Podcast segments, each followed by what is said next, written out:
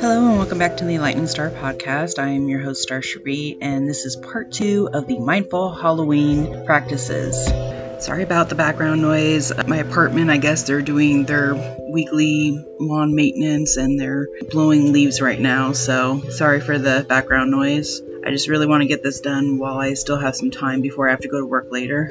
And I realized last week I forgot to mention that in spirit of inclusion, to also remember that some people, for whatever reason, don't celebrate Halloween. Maybe it wasn't part of their culture, or maybe, you know, they were raised a different way to believe it meant certain things. So don't take it personally if they don't want to be included in your Halloween celebrations or anything. And always offer, but if they don't want to, don't take it personally. Or if you know that they would be opposed to it, then that's probably a time when you just avoid offering them an invite if you know that they could be offended by it.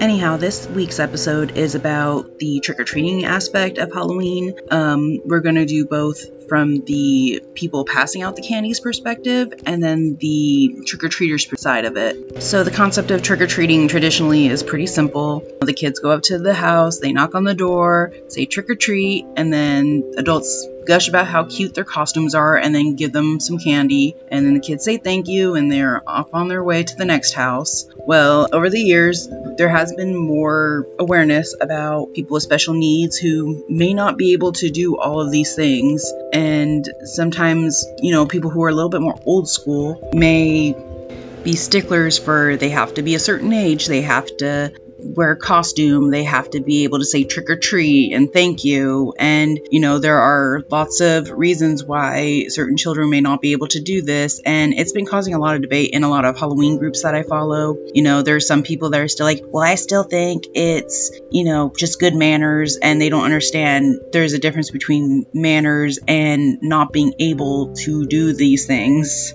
There's been a lot of talk in the last few years about inclusivity for children with special needs. I'm not really sure why it's even considered a debate because who would deny a child with extra challenges the chance to have a happy and safe Halloween? But there are some old habits that die hard, and in Halloween fun, we forget that not everyone has the same abilities. Children with nonverbal autism, children who are deaf, and children who are mute due to past traumas or social anxiety may not be able to say trick or treat or thank you or whatever else the people handing out the candy may expect of them. Some people who pass out candy have their own hard rule that these kids must be able to say trick or treat to get their candy, or assume the child is being rude if they don't say it, or if they forget to say thank you afterwards. Some parents feel it is necessary to have their child wear a sign or write on their trick or treat bag to announce that the child can't talk. Others feel it is an invasion of the child's privacy, announcing that they have some sort of condition that makes them different from other children or that it can make them a target for bullies. And others just believe that there should really be no need for it because it's Halloween, you know, we're there to have fun. And some kids, you know, get excited and they forget to say trick or treat or thank you because they're just so excited about everything that's going on at the moment. And they're still children and they're still learning how things work. As much as many of us love our traditions, there's always room for understanding and customization. If you are one of those who believes that saying trick or treat is a requirement to release the candy, keep in mind if you or your child were in that child's shoes and just wanted to have a good time without being forced to perform on cue beyond your capabilities. Another problem um, when it comes to children trick or treating with different abilities is that a lot of them may not be able to wear a costume, you know, especially certain conditions like autism. They may have a thing where they don't like certain fabrics touching them or they don't like being covered a certain way. And, you know, they might just have a regular shirt that just says trick or treat or something. And some people are sticklers for that as well, where they're like, no costume, no candy. But keep in mind, you know, it doesn't mean that they're trying to, you know, just get candy for the sake of candy and don't want to participate. They are trying to participate. They just are not able to participate at the same level as other children because they aren't able to wear those certain fabrics comfortably. There a lot of costumes are made with like this cheap fabric that can be itchy for certain skin types even if the child isn't special needs particularly but has like eczema or has very sensitive skin. They might not be able to wear these comfortably for hours on end while trick or treating. Their families may also not be able to afford a nicer costume and they may only be able to get like a cheap costume that, you know, some people might think doesn't look like it put much effort into it, but you do what you gotta do to get by. And no child should be denied the opportunity to participate because they couldn't afford a better costume or because they couldn't afford any costume at all. Another topic that's been coming up a lot lately is dietary restrictions. There are certain conditions on the rise that can get in the way of a child's ability to enjoy Halloween candy. Allergies to certain foods like nuts, which is a common ingredient in candies and one of the most uh, common allergies, and other chronic conditions such as juvenile diabetes that can limit a child's ability to enjoy trick or treating either out of fear of what they eat can harm them or that they won't be able to enjoy the fruits of their labor. Just like with the blue pumpkin bucket trend, there's also been a growth of the teal pumpkins, which are left on the doorsteps of the people passing out the candy to let trick or treaters who may have these conditions know that they have treats for them that aren't meant to be eaten or that will be safe for them to eat.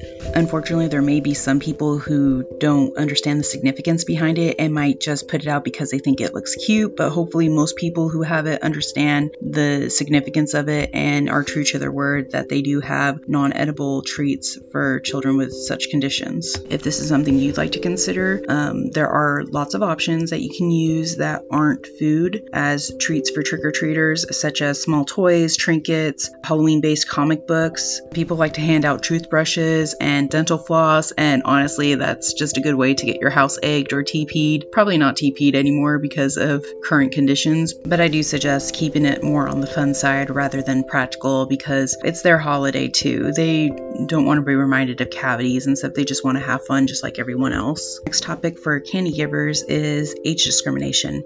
Another old fashioned stance on Halloween that's a bummer for many is when an adult tells you, Aren't you a little old for trick or treating?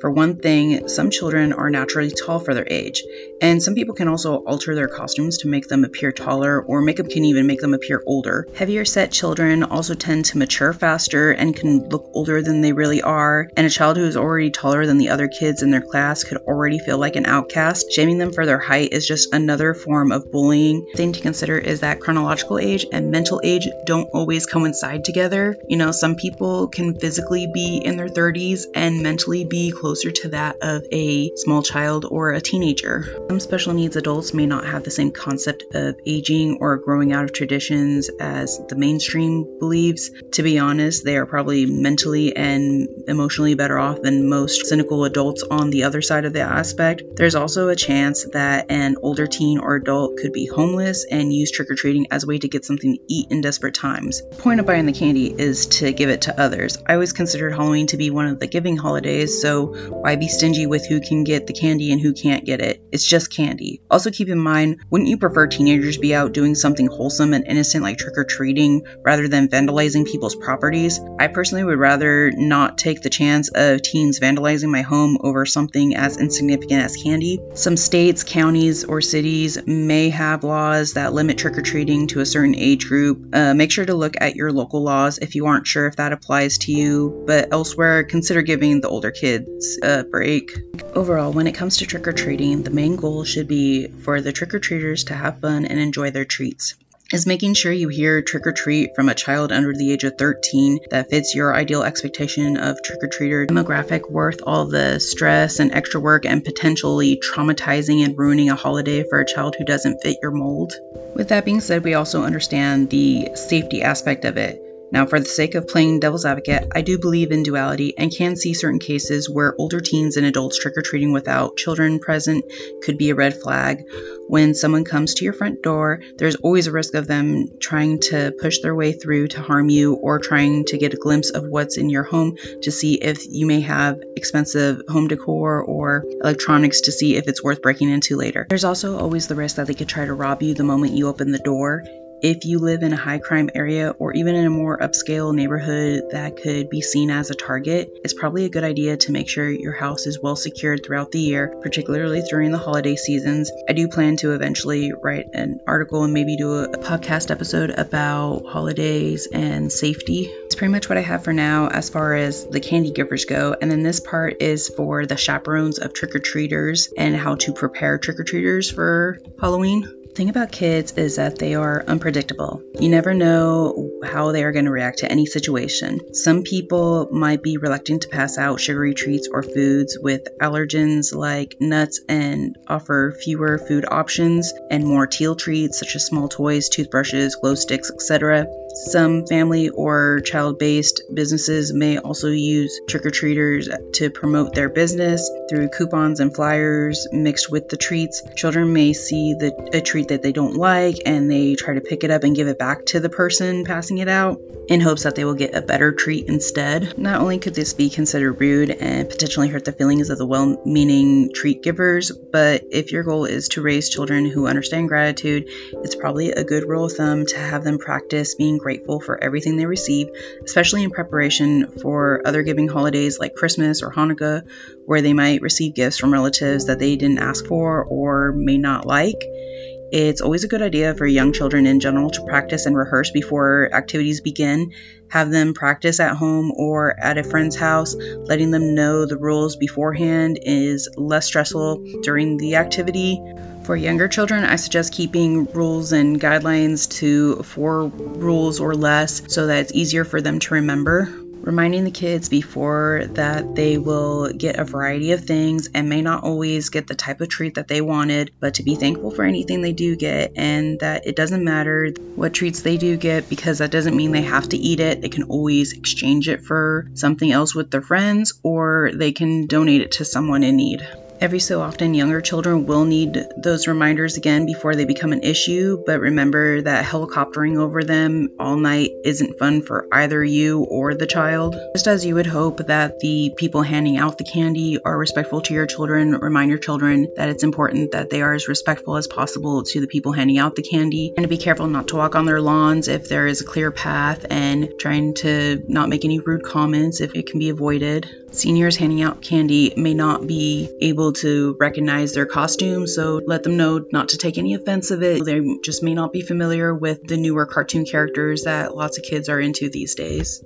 For smaller children in particular, they may not understand the concept of just going to someone's door just to knock and get something real quick and then leave. A few years ago, I went with my cousin to take her son trick or treating, and he started crying. I was all the way back at the fence. I didn't know what that was about, and I heard some people making comments comments thinking like, oh, well, he's just a little kid. He's scared. They sh- really shouldn't take him trick or treating if he can't handle it and all that. Well, it turns out when they got back to the fence, um, he wasn't scared of anything. It turns out that they were having a Halloween party inside and he wanted to go in and have fun with them. So it is important to practice with younger children and remind them that, you know what, there might be parties going on in there, but that's for them and their friends. We don't know them. We're just here to trick or treat and then be on our way and let them know if you do have a party or an event coming up that you will be attending as well.